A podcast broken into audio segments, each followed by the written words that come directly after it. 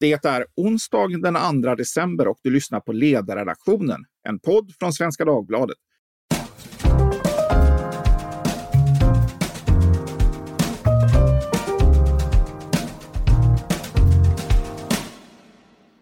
Jag heter Fredrik Johansson och idag kommer vi att prata om den partisympatiundersökning som Statistiska centralbyrån presenterade här på förmiddagen.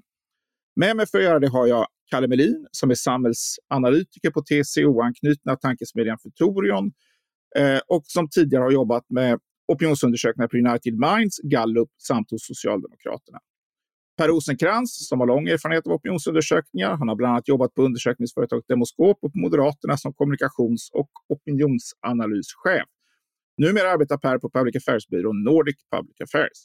Samt David Alin som också har varit länge i undersökningsbranschen. Han är kommunikationsrådgivare på Bellbird, tidigare på Ipsos, senast i en global roll inom Public Affairs, dessförinnan som chef för opinion och samhälle i Sverige. Ni är alla tre hjärtligt välkomna. Tack så mycket. Roligt att vara här. Tack. Ja. Den som arbetat på ett partikansli vet att det är lite extra fjärilar i magen den förmiddag då SCB presenterar sin partisympatiundersökning. Det inträffar en gång i halvåret. Undersökningen är stor och har nästan ännu större medial status. Går det dåligt tvingas partisekreterare hitta förklaringar. Går det bra visar det medborgarnas samklang med partiets idéer och budskap. Det vi fått idag är de övergripande resultaten. Om några dagar kommer de nedbrutna siffrorna där vi kan se förändringar i olika delar av landet, i olika åldersgrupper, inkomstnivåer etc. En högtid för alla undersökningsentusiaster. Men idag har vi alltså fått partisympatierna med vissa nedbrytningar. Bland annat på kön. Undersökningen har pågått från 2 till 26 november. Det är under ganska lång tid och inleddes då för exakt en månad sedan. Och man har gjort ett urval på drygt 9000 personer, varav drygt 51% har svarat. Nu blir ju detta lite grann som börsnoteringarna förr i tiden, eller sjörapporter, men så här lyder då domen. Socialdemokraterna får 29,4%, det är en nedgång med 4,3 procentenheter sedan i maj. Moderaterna 22,1%, det är en uppgång med 2,0 procentenheter sedan i maj. Sverigedemokraterna 17,6%, en uppgång med 0,5 procentenheter. Vänsterpartiet 9,3%, uppgång med 1,1 procentenhet sedan i maj. Centerpartiet 7,6%, en uppgång med 1,6 procentenheter. Kristdemokraterna 5,4%, en nedgång med 1,0 procentenheter. Miljöpartiet 4,2%, en uppgång med 0,1 procentenheter. Och Liberalerna slutligen 3,0%, en nedgång med 0,3 procentenheter sedan i maj. Alla de här siffrorna finns naturligtvis på SCBs hemsida och det går att jämföra långt tillbaka i tiden och naturligtvis också med valresultatet. Nedgångarna för Socialdemokraterna och Kristdemokraterna är utom den så kallade osäkerhetsmarginalen och detsamma gäller uppgångarna för Moderaterna, Centerpartiet och Vänsterpartiet. Eller aningen slarvigt möjligen säger de är statistiskt säkerställda förändringar. Ja, vad säger ni? Är det något i detta som överraskar er? Kalle? Egentligen inte. Det är ju en del dramatiska förändringar från i våras. Å andra sidan med undantag för typ att Liberalerna går sämre och att Vänsterpartiet går bättre så ligger det ju väldigt nära valresultatet. Alltså det har inte hänt så mycket på 2 år även om det har hänt en del på ett halvår. Socialdemokraternas stöd på 33,5 i våras var ju väldigt mycket en rally to the flag-effekt, alltså krishanteringen under de första månaderna efter coronapandemin då egentligen alla sittande regeringar runt om i världen gick upp. Mm. Och vad säger du Per? Hittar du några överraskningar i de här siffrorna? Nej, jag håller väl med Karl, men det finns en sak som är lite speciell tycker jag. Det är när man kan ju titta på nettoflöden i SCB och det är ju inte så rätt att göra i andra mätningar för att vanliga mätningar då är det ju ett nytt urval varje gång. Medan i SCB så har man en panel, alltså man intervjuar samma ett antal gånger vilket gör att du kan se direkta flöden från maj tills nu. Och sen frågar man ju frågan vad röstade på i föregående val och då kan man se väljarrörelsen sen valet också. Och där är det ju så att Moderaterna har vunnit väljare netto, alltså man har vunnit fler än vad man har tappat till Socialdemokraterna. Man har vunnit 1,2 procentenheter sedan maj Och sen valet så är det knappt 1 procentenhet. Och det är ändå cirka 70 000 väljare eller något sånt. Och då kan man ju tycka att det är inte så mycket, men det är en av de största nettorörelserna och den kanske är lite överraskande om man tänker att det finns individer som röstade på Socialdemokraterna i valet 2018. Och nu väljer då att som väljer säga att de skulle rösta på Moderaterna. Och en sån väljare är ju väldigt mycket värd för Moderaterna, i och med att det blir ju inte bara en väljare till, utan det blir också en väljare över blockgränsen så att säga. Så skulle jag sitta på kansliet nu så skulle jag tycka att det var väldigt spännande och se hur man kan vinna fler socialdemokrater möjligen då. Vi ska komma in lite grann på vad den typen av förändringar och även andra förändringar kan bero på och vilken roll de kan tänkas spela framåt. Men om vi avslutar med dig, David, vad var din reaktion när du såg de här siffrorna? Allting var diskonterat från din framsynta horisont, eller hur såg du på siffrorna? Nej, men det mesta som Kalle sa så bekräftar väl mätningen i huvudsak vad de kommersiella opinionsinstituten har visat senaste tiden. Och det är ganska små förändringar. Om man tar det där lite längre perspektivet så är det ganska små förändringar jämfört med valresultatet. Det som jag tycker är värt att notera är att både Socialdemokraterna och Moderaterna ligger över valresultatet. Och det tror jag har att göra med krisen och att vi är fortfarande i ett krisläge, en nationell kris. Jag menar, det är lite mindre krisopinion nu än vad det var i våras, så helt klart, men att både Socialdemokraterna och Moderaterna så här mitt i mandatperioden ligger över sitt valresultat, det är ju inte jättevanligt. Så att det är väl en liten notering. Vad säger du om det här nettoflödet som Per noterar mellan S och M? Nu är ju det ett flöde då både mellan valet och mellan maj och nu. Finns det någon slutsats att dra av det, eller är det väldigt pandemirelaterat? Eller har du någon idé om vad det kan bero på? Nej, det vet jag inte. Däremot så är det ju inte, om man som tänker tillbaka på tidigare mandatperioder, så är det ju inte jätteovanligt att det finns väljarflöden mellan S och M och som du sa, Per, så jag menar, det där är ju en extra intressant grupp, och skulle det framöver visa sig att det där flödet finns kvar, och så blir det ju ännu mer intressant att så att säga titta närmare på de väljarna. Vad är din kommentar till det? Kan vi ta specifikt den här frågan om flödet mellan S och M? Sitter man kallt i båten på S-kansliet, eller noterar man även det, skulle du tro?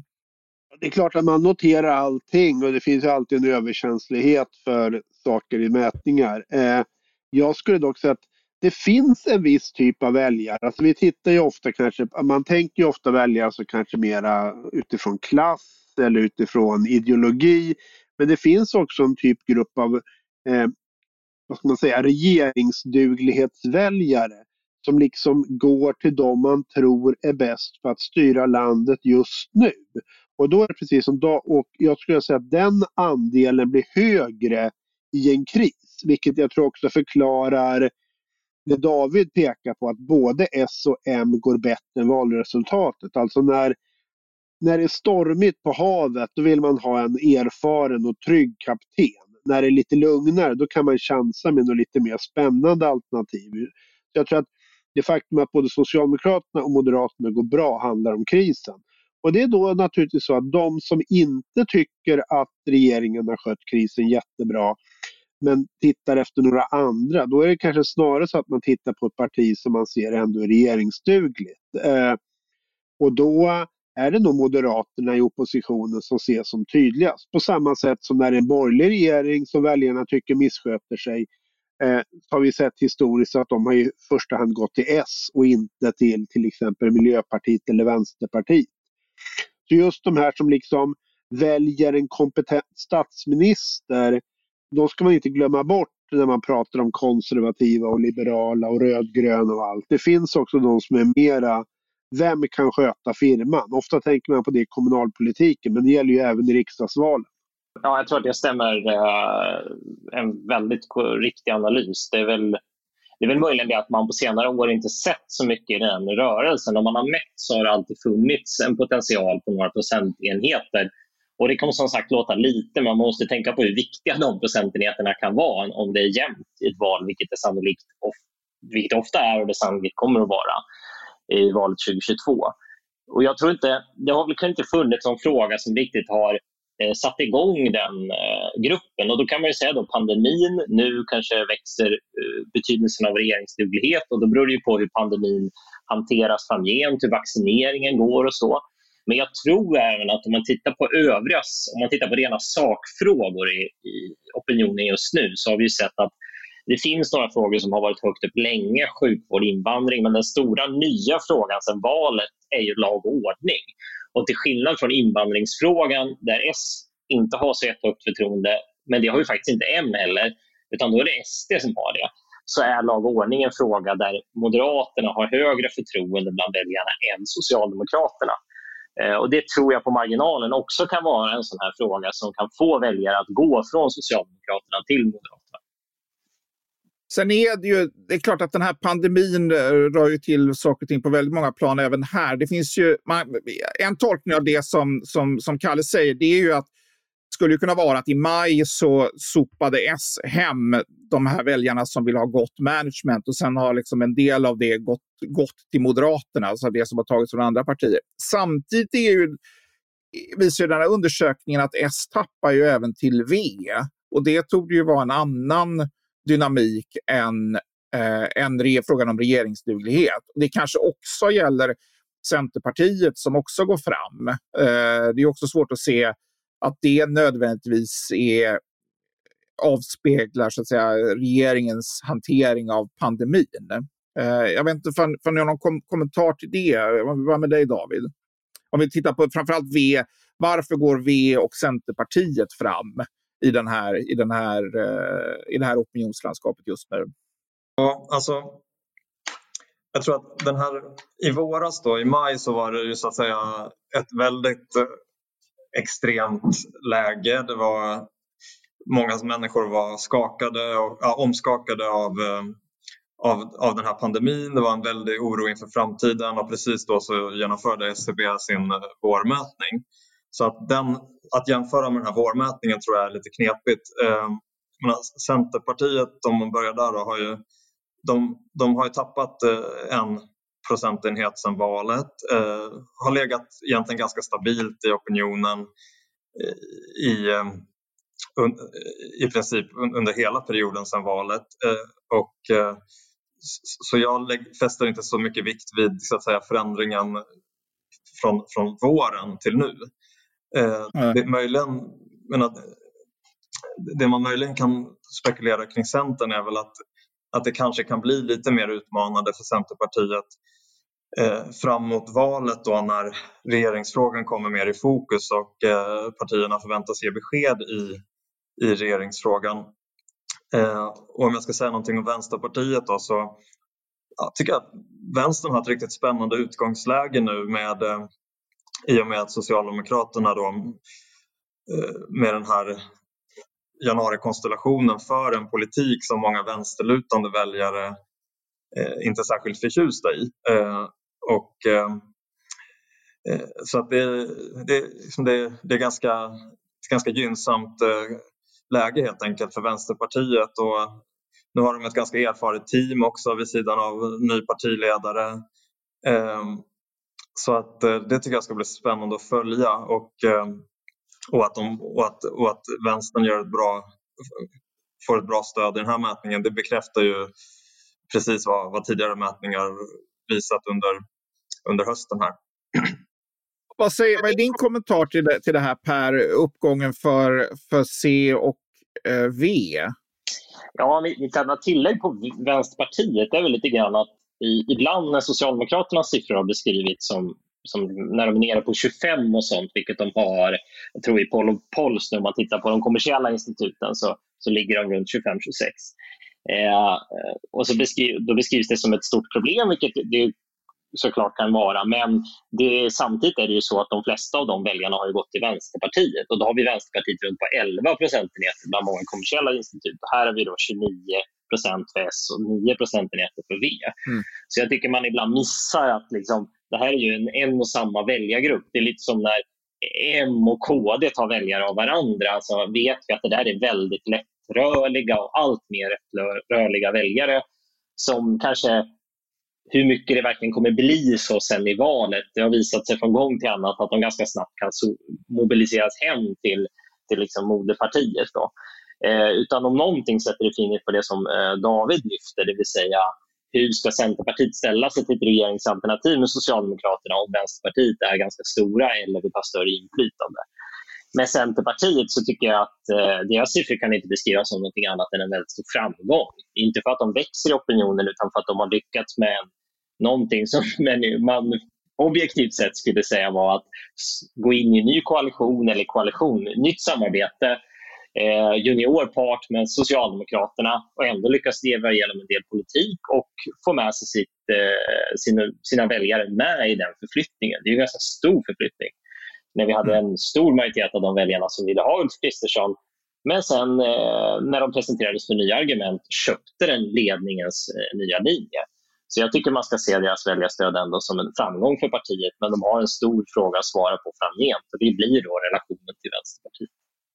Men det är ju också så att jag tror också det att den stora lättnaden här i förmiddags var nog på Centerkansliet, och man var ju mycket, jag läste de twittrade om att Centerpartiet ökar näst mest av alla partier och får sitt bästa resultat i en SCB-mätning sedan januariavtalet träffades. Och det, alltså jag tror att den lättnad som du beskriver liksom ligger rätt mycket hos Centerpartiet i det här. Man kan ju också, det blir ju än mer spekulativt, men Centern har ju också haft lite grann profil här under själva pandemin i en del frågor och har ändå syns i den frågan på ett sätt som är kanske över förväntan i alla fall, och det kanske också har liksom spelat roll här. Får jag fråga dig, Kalle, vad är din bedömning av C och V i detta? Jag vet, tror jag, att det är precis som Per säger till viss del, att det är till viss del kommunicerande kärl med Socialdemokraterna. Men det är klart också att när Socialdemokraterna för en politik tillsammans med mittenpartier eller borgerliga partier, beroende på hur man definierar dem, så är det klart att det innebär att sakpolitiskt så driver Socialdemokraterna en politik som är mindre vänsterinriktad än vad man annars skulle göra. Och det är klart att väljare som tycker att det är fel att sänka skatterna för höginkomsttagare eller vill är kritiska till förändring av arbetsrätt eller vad det nu kan vara, att då blir Vänsterpartiet attraktivt. Plus att Jonas Sjöstedt, oavsett vad man tycker om Vänsterpartiets politik, har varit en väldigt framgångsrik och populär partiledare. Vi får nog gå tillbaka till Schymans tid för att liksom hitta en partiledare som har varit en sån styrka för Vänsterpartiet. När det gäller Centerpartiet så tror jag också att i och med att Liberalerna, för dem är det här, vad ska man säga, januariavtalet mycket mer ångestladdat. Det gör ju också att de har lite svårare på något sätt, känns det som, att ta åt sig äran. När Liberalerna får igenom saker i januariavtalet, då vill man inte riktigt gå ut och berätta om hur bra det här har varit och att man har fått igenom sin politik. Centerpartiet har mycket lättare för att liksom säga, nu har vi drivit regeringen framför oss, nu har vi fått igenom det här. Därför att man har liksom ingen, man står för det, man har inga skämsproblem för detta. Plus tror jag också, även om vi inte kan se något tydlig rörelse mellan Centern och Liberalerna, de C&L-väljare som gillar januariavtalet, eller i alla fall ser januariavtalet som det minst dåliga, där är det ju så att Centern är ganska tydligt principiellt för avtalet. Det är lättare för dem, tror jag. Liberalerna är ju mer ångestladdat. Alltså, gillar man januariavtalet så kanske inte Liberalerna är tillräckligt mycket för det. Om man ogillar januariavtalet och vill ha en borgerlig regering på ett eller annat sätt, ja men varför skulle man då stödja Liberalerna som inte riktigt är med på det? Alltså Liberalerna har hamnat i den sämsta av alla världar, medan Centern ändå, oavsett vad man tycker om vägvalet, står för det. Jag tror också att det ligger en del i det. Vi ska gå in på Liberalerna vad det lider här. Jag tror att man kan ägna mycket tid att diskutera deras siffror här. Men det är också så vad gäller C skulle jag tro att de här konflikterna man har haft, eller den friktion som har funnits med regeringen och delar så att säga, av socialdemokratin, exempelvis kring LAS-frågan, det man kunde tro skulle kunna uppfattas som ett problem, har ändå satt fokus på att se får utväxling i det här avtalet. Och precis som du säger att man kan ta åt sig äran för det. Jag har varit inne på det tidigare. Det är klart att det här är ju en undersökning som då sker. Det var ännu mer så i maj. Men det här är mitt under den värsta hälsokrisen på 100 år i Sverige. Så att det är klart att det är ju under extrema förhållanden i hög grad. Men det är svårt att ge en siffra på det eller en bedömning av hur stor inverkan pandemin har. Men om ni ändå skulle kommentera det, vad säger du David? Är detta en pandemiundersökning som när vi förhoppningsvis har tagit oss igenom detta inte kommer spela så stor roll om något år eller ett och ett halvt eller så? Ja, alltså jag tänker att det är det. Och att jag menar, om man bara tänker på vad tv-nyheterna handlar om varje kväll, så det handlar ju om coronakrisen och smittspridningen och läget i sjukvården och frågan om när vaccinet kommer och hur det ska gå med Sveriges vaccinering och så vidare och så vidare, och hur näringslivet drabbas. Så att liksom pandemin och coronakrisen är ju, dels är det ju liksom en stor fråga i sig hur krishanteringen sker och hur regeringen sköter den och hur regionerna sköter sitt ansvar och så vidare. Men sen har ju också krisen så att säga lett till att delvis nya sakfrågor har fått en större tyngd och det tror jag ju också blir en bestående effekt framåt valet 2022, att liksom den politiska agendan och den politiska diskussionen kommer att se annorlunda ut och präglas enormt mycket av pandemin och av så att säga efterspelet i pandemin. Men då pratar vi om att äldrevård och sjukvård kommer att bli relativt viktigare än exempelvis migration eller kriminalpolitik. Dels det, men jag tror också att frågor om jobb och arbetslöshet, att få igång ekonomin, att hela det frågekomplexet tror jag kommer att få en stor betydelse och väga betydligt tyngre än om vi så att säga hade, ja, om inte den här pandemin hade inträffat överhuvudtaget. Så att det är min tro när det gäller det. Vad säger du? Jag försökte avbryta det då, men vad säger du om detta Per? Är detta en pandemiundersökning? Ja, för tiden får lite utvisa det. Vi är kontrasten till det. Vi ser ju ändå en normalisering tycker jag i opinionsläget på flera olika håll när man säger sakfrågor. Till exempel så mitt i sommaren så var sjukvården jättehögt uppe. Nu har den sjunkit ner de senaste månaderna till den normala nivå den var på. Och sen har det börjat öka lite igen. Så jag tror att i majmätningen, det var definitivt en pandemiundersökning. Det här tycker jag mer är, nu har läget börjat normaliserats lite. Men det betyder ju inte, precis som David säger, att nu börjar det bli de här långsiktiga effekterna på de väljarnas uppfattning om politiken och partipolitiska preferenser. Det är hur det kommer påverkas, men det tror jag kommer ta längre tid att se än en enskild mätning. Det finns ju många intressanta tendenser, till exempel då att Novus mäter ju hur efterföljsamheten till råden, och då visar det sig att det är väldigt många som har anpassat sitt beteende nu även i den här omgången av pandemin. Samtidigt som förtroendet då för regeringen i pandemin har minskat, medan i våras var det både ändrat beteende och minskat förtroende för regeringen. Jag tycker det här är ett tecken på att i den här andra vågen är inte det här enorma stödet och uppslutningen kring centrum som Carl beskrev, det finns inte riktigt på samma sätt. Och så att jag hörde rätt, du sa att i våras så följde folk råden och hade förtroende för det. Precis, ja, exakt. Mm. Så då fanns det två saker. Då var det liksom ledartröjan från ledningens sida som man följde Stefan Löfven helt enkelt. Och jag tror att hur det nu kommer gå med vaccinering, hur det kommer upplevas om regeringen tar ansvar eller inte, det kommer påverka hur omdömet för regeringen och därmed även S blir i den här pandemin. Och det finns ju tecken på att det inte alls är lika bra nu som det var i våras. Till exempel den diskussionen om att skylla ifrån sig och inte ta ansvar och så vidare.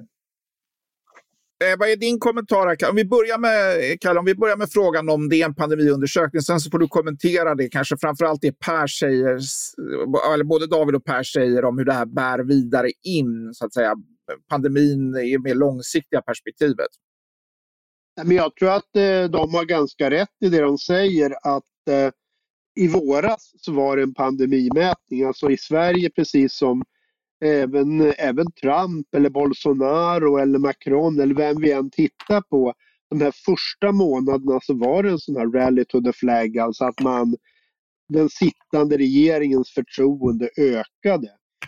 Det var en pandemimätning. Nu har vi dock det som David påpekar, att pandemin har ju sen förskjutit, den politiska dagordningen. Så att sjukvård, äldreomsorg och jobb och liknande, att det är en annan dagordning. Och det är en dagordning som gynnar Socialdemokraterna och Moderaterna som de stora statsbärande partierna. Framförallt när det gäller jobben tror jag att det spelar stor roll. Men även det här liksom att styra skutan.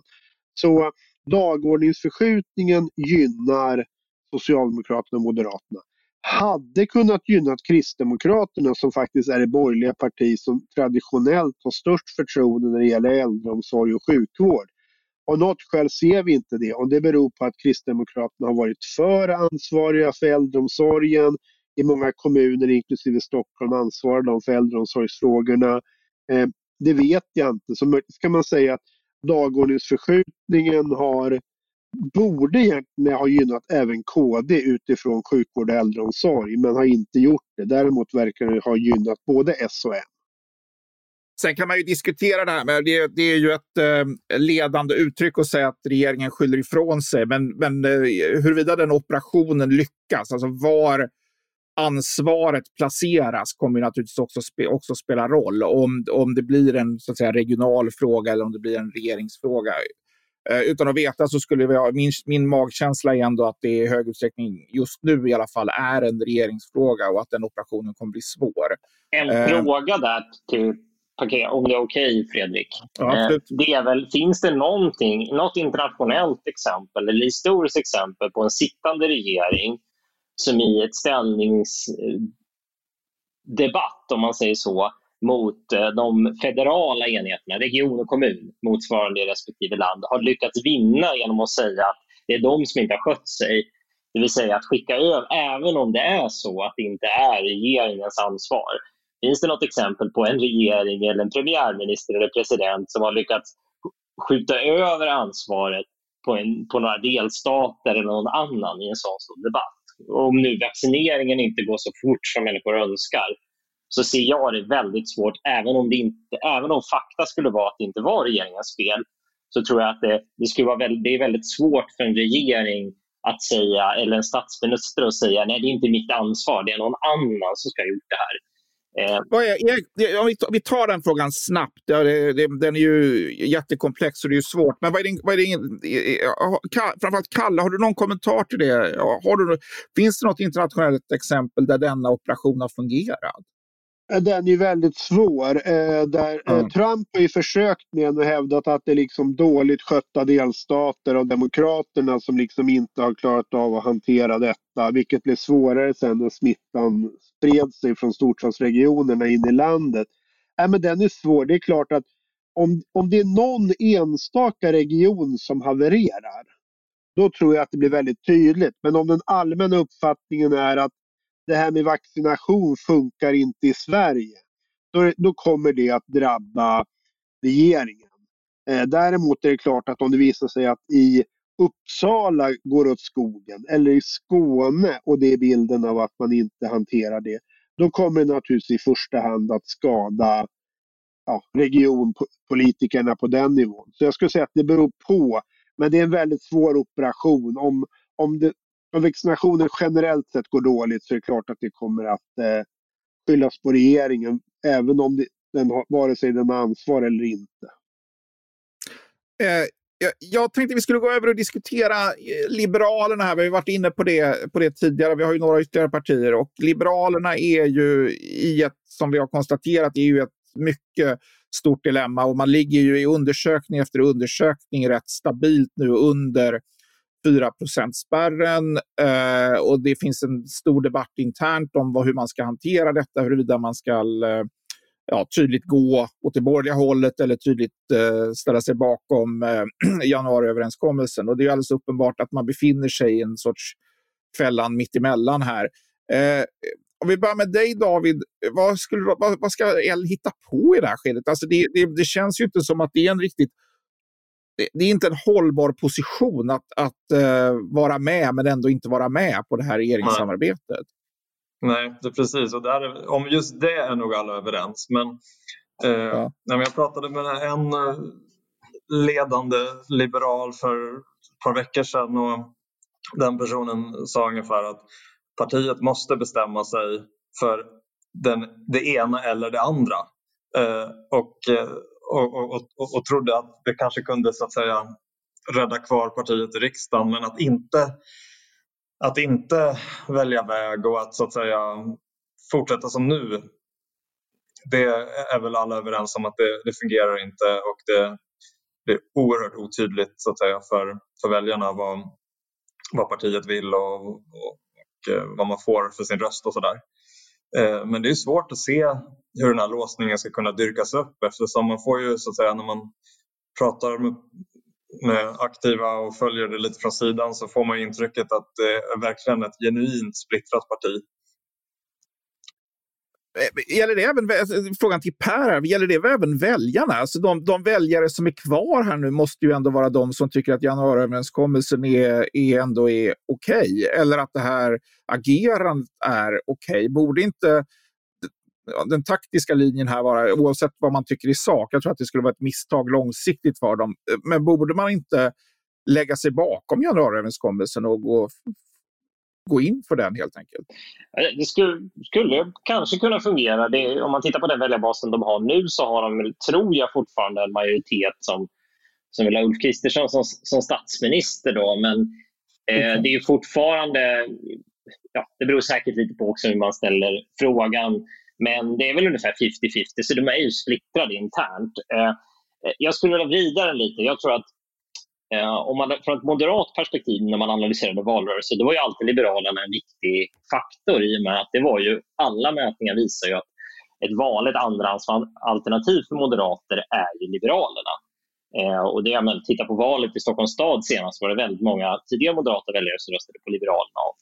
Och det har gjort att i alla eftervalsanalyser och sånt har man ganska närstuderat Liberalerna, i och med att det är ett flöde mellan M och L som är ganska tydligt.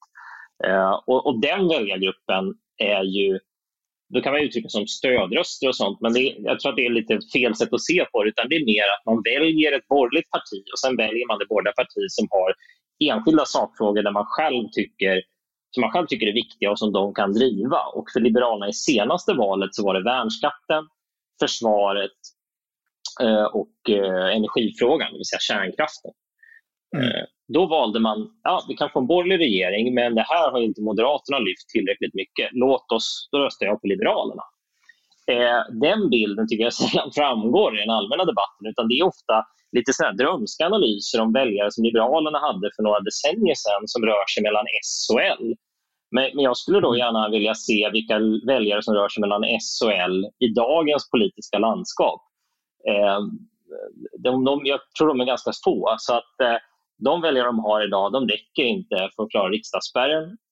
För att klara riksdagsspärren så tror jag att de måste vara tydligt att de har ett antal sakfrågor som är populära bland väljare.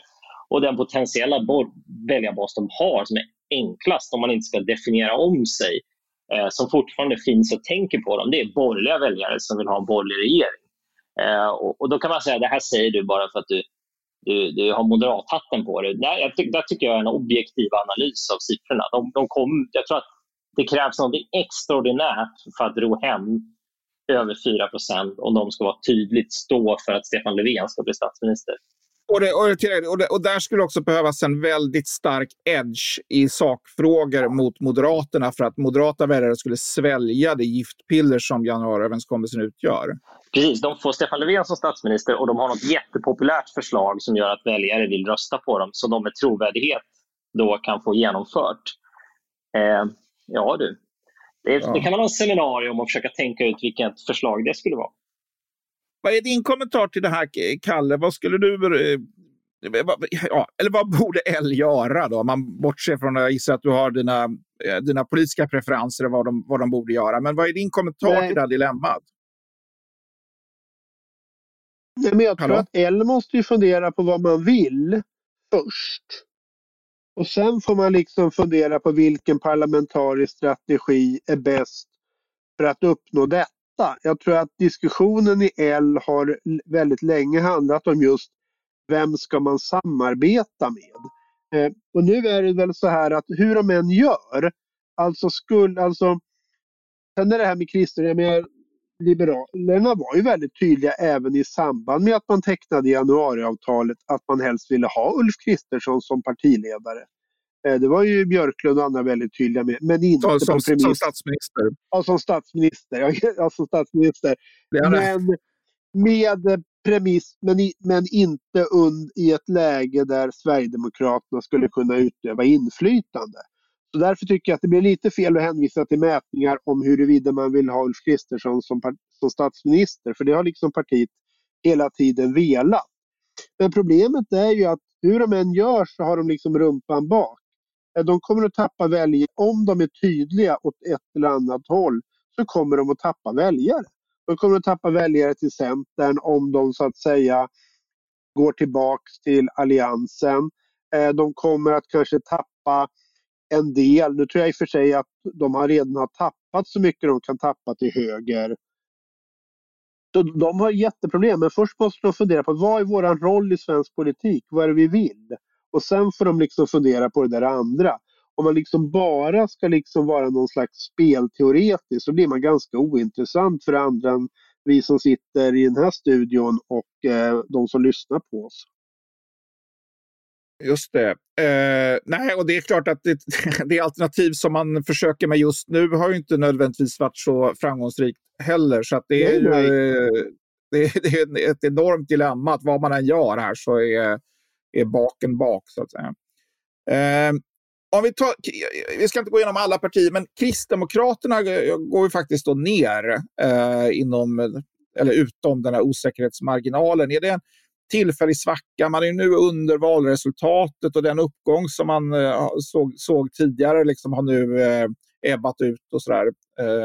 Vad är din kommentar till det, David? Vad är Kristdemokraternas position här? Det är ju som Kalle konstaterade att det är klart att det är ju det borgerliga parti som historiskt har haft starkast sjukvårdsprofil, men det har man inte fått ut så mycket av just nu, va? Nej. Har du någon kommentar till KD?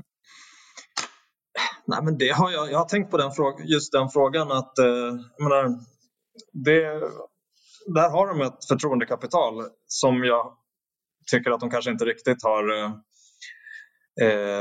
utnyttjat som de hade kunnat göra. Och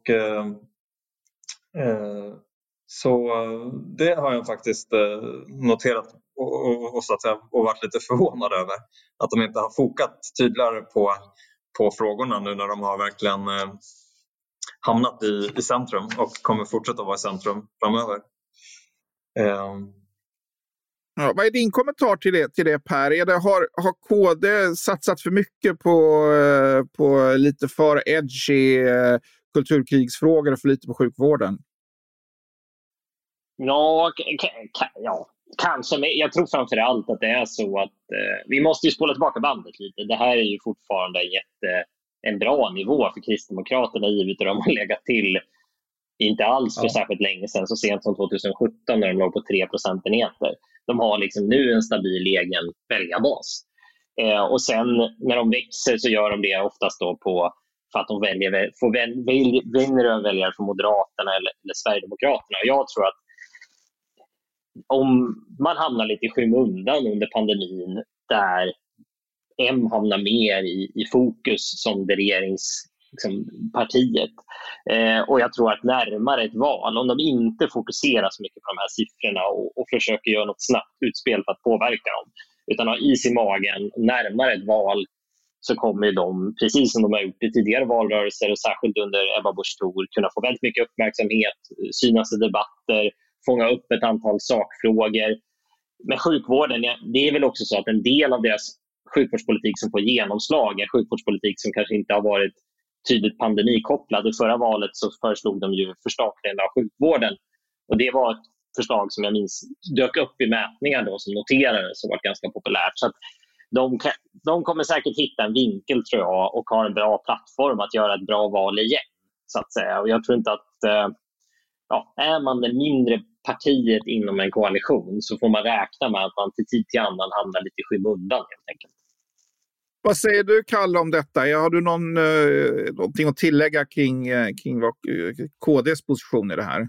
Ja, så det är som Per säger att KD har etablerat sig på en högre nivå. Så förut var det så att när KD hade en dålig period då låg de ju kring 2-3% i mätningarna. Nu en dålig period att de ligger kring 5%. Det är klart, de har etablerat sig på en större nivå. De har vunnit väljare som traditionellt sett röstar på Moderaterna bland annat. Men det är klart att sen är det lite grann det här med nyhetens behag som ju är ganska viktigt, inte minst borgerliga väljare. Och det är klart att den här nyhetens behag som fanns kring Ebba Busch Thor som liksom en attraktiv partiledare som skulle vinna väljare. Hon var den som var tuffast mot sossarna och så vidare. Alltså det kan man inte köra hur länge som helst, utan man måste liksom hitta en annan berättelse. Och jag kan också tänka mig att i och med att partiet haft väldigt mycket fokus på det här lite slarvigt, som du nämner, för kulturkrigsfrågor, så att då är det lätt att bli lite off när den här mera tunga frågor som David pratade om tidigare, jobb, sjukvård, välfärd, ekonomi. Och så har det alltid varit för borgerliga partier som inte har varit Moderaterna. Hur liksom blir man tung i de här frågorna och trovärdig? Så jag har nog lite svårt att se hur de skulle bli den här raketen igen. Däremot tror jag de ska inte vara oroliga över 4%-spärren. I alla fall inte på kort eller medellång sikt. Utan de etablerar sig på en högre nivå. Det kanske är som Per säger. Det är is i magen och sen så hitta en ny mer långsiktig berättelse om vad partiet vill. Absolut. Vi ska ta ett sista parti här innan vi kommer inte prata om Sverigedemokraterna, men Miljöpartiet som nu också står inför ett partiledarskifte ligger ju inte heller på särskilt imponerande opinionssiffror. Vad är er bild, om vi börjar med dig Per, där, vad är din bild av Miljöpartiet i det här? För det känns ju också som att de har ju i princip två frågor som de driver, och det ena är då migrationsfrågan och det andra är miljöfrågan eller klimatfrågan. Den senare har man ju då, vilket ju då vi på svenskarna har skrivit en del om, då har man ju tappat rätt mycket förtroende i det som har varit partiets kärnfråga sedan man bildades för 40 år sedan. Skulle migrationsfrågan kunna vara nyckeln till så att säga ny uppgång för Miljöpartiet, eller ligger den så fel generellt i opinionen att det liksom inte skulle lösa några bekymmer för dem?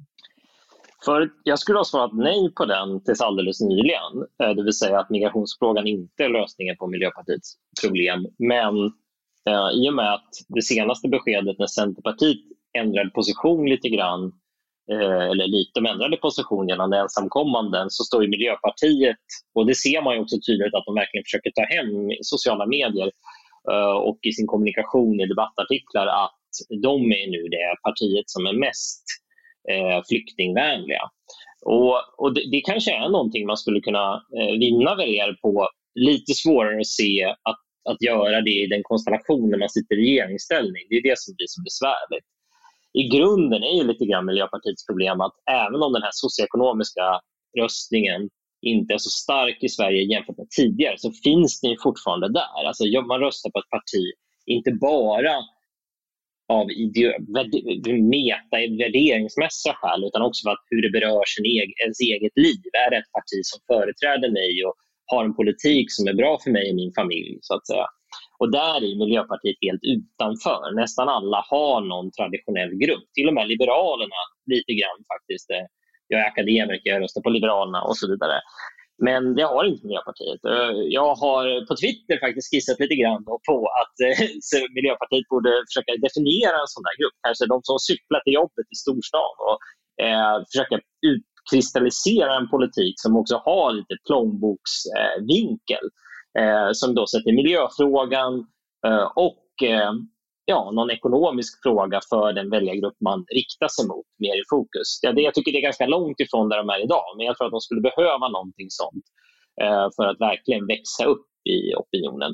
Får vi se om de tar mitt tips eller inte. Ja, vi får se det om vi har några partistiska strateger som lyssnar på det. Vad tror du om det, David, att Miljöpartiet ska hitta sina studierektorer eller motsvarande grupp som Liberalerna har? Är det möjligt? Eller mer generellt, vad är din bild av deras position här? Nej, men jag tycker Per för ett intressant resonemang, och nu är man ju inne i andra mandatperioden här i koalition med Socialdemokraterna, och en fråga som jag vet att en del miljöpartister funderar på lite mer långsiktigt, det är ju om man kanske vill tillbaka till en position som inte är lika tydligt bunden till Socialdemokraterna, och man hade ju en sån position i svensk politik tidigare, exempelvis under Maria Wetterströms ledning. Men det är inte så lätt nu när man är så att säga det lilla partiet i ett sånt här regeringssamarbete. Så att det är en utmanande situation, och lite svårt att göra så mycket åt läget nu med 2 år kvar till valet, och så länge man är i det här samarbetet, tror jag. Vad är din bild där, Kalle, och kommer ett språkrörsskifte här kunna spela någon roll? Nej, jag tror att dels måste ju Miljöpartiet lite grann bestämma sig om man ska vara ett samarbetsparti eller ett aktivistparti. Sen är det för alla partier att hitta den där balansen. Men det är klart att migrationsfrågan, som ju är även pandemin till trots en av de viktigaste för väljarna och i samhällsdebatten, låser ju fast både S och MP i en politik man inte vill ha. S skulle gärna vilja göra upp kanske inte med Moderaterna, men i princip av en politik som man skulle kunna göra upp med Moderaterna om i sak, om en ny migrationspolitik. Medan Miljöpartiet till viss del ser sin roll att undvika en sån stor överenskommelse. Och samtidigt är de inlåsta i en politik där de liksom är en regering. Så de har det väldigt svårt. Jag tror också att det för Miljöpartiet kanske skulle vara bra om man återfick den här fria rollen. Det som talar emot det är att politiken är väldigt polariserad idag. Partier som inte tydligt uppfattas tillhöra det ena laget skadas. Det är lite grann Liberalernas problem just nu. Man kan inte lita på ett parti som... Plus att dessutom, i och med att KD och Moderaterna verkar ha fattat de strategivalen, att det snarare är att vinna tillbaka väljare från SD, en liberala storstadsbor som man ska liksom försöka vinna tillbaks, i alla fall på kort och medellång sikt, så gör att skulle Moderaterna och KD göra upp med Miljöpartiet, så skulle vi förmodligen se ett nettoflöde från M och KD till SD som kanske motsvarade ett Miljöpartis storlek. Så det är inte helt enkelt. Man kan säga att Miljöpartiet har problem. Ja, å andra sidan, de är juniorpartner i en regering. Den typen av partier brukar straffas. Jag tror att de kommer att klara spärren. Jag är inte säker på det, men jag skulle säga att de har ju en position i samhällsdebatten som inte Liberalerna har. Man kan tycka vad man vill om positionen, men man vet i alla fall vad de vill. Mm. Mm. Miljöpartiet kommer helt sannolikt klara, tror jag också, spärren. Man heter ju Miljöpartiet och miljö- och klimatfrågan är jättestor. Om inte annat kommer de tillräckligt. Och även om de har tappat mycket förtroende där, så är det ju ändå fortfarande en tydlig tillgång för dem. Så för de väljare som har klimatfrågan som viktig, så är det klart att de är naturligtvis en möjlighet.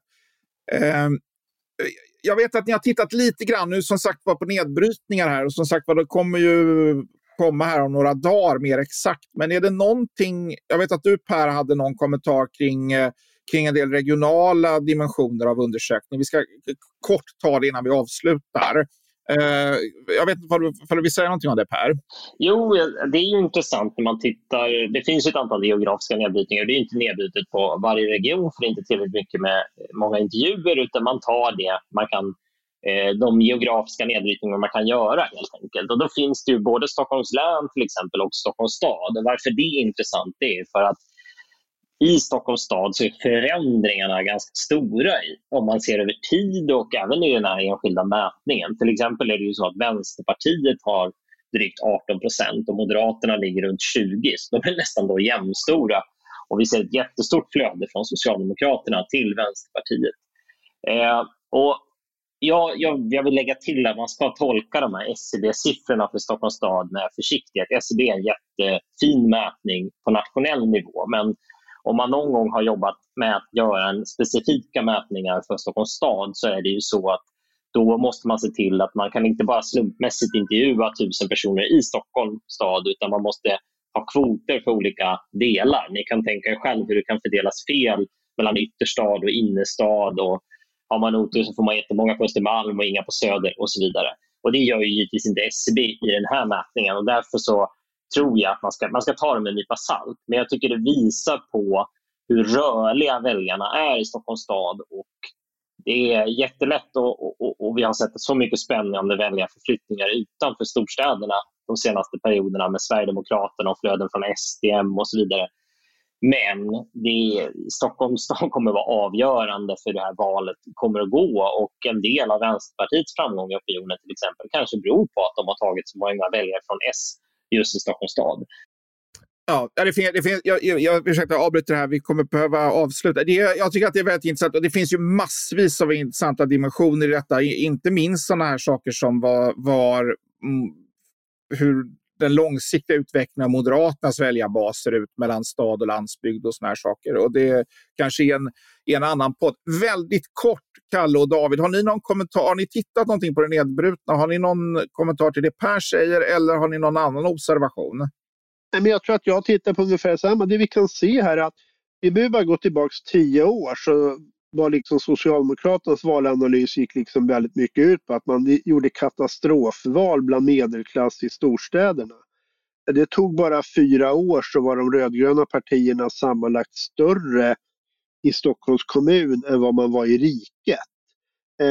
Vi ser ungefär samma utveckling som i USA, Storbritannien och många andra länder, att socialdemokratin backar på mindre och medelstora orter, men vänstersidan som helhet ökar i storstäderna. Alltså därför att utbildning och den här typen av värde- och kulturfrågor blir viktigare för väljarna. Det där gör naturligtvis att Moderaterna ökar på landsbygden. Det gör att, och det där är inte ovanligt, men Moderaterna är vana med att få styra Stockholm.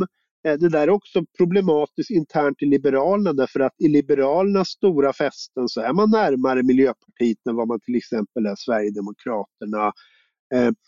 Ja, det där påverkar också dynamiken och maktförhållandena inom partierna. Vad är din kommentar, David? Har du sett någonting i de nedbrutna siffrorna här som du skulle vilja lyfta fram? Nej, det har sagts och det kommer ju mer nästa vecka. Så, men det...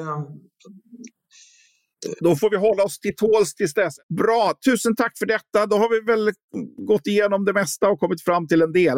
Vi har skrapat på ytan och kommit fram till en del. Vi har en idé om att Miljöpartiet borde hitta sina studierektorer, att Moderaterna behöver en urban strategi och lite annat smått och gott har vi kommit fram till detta.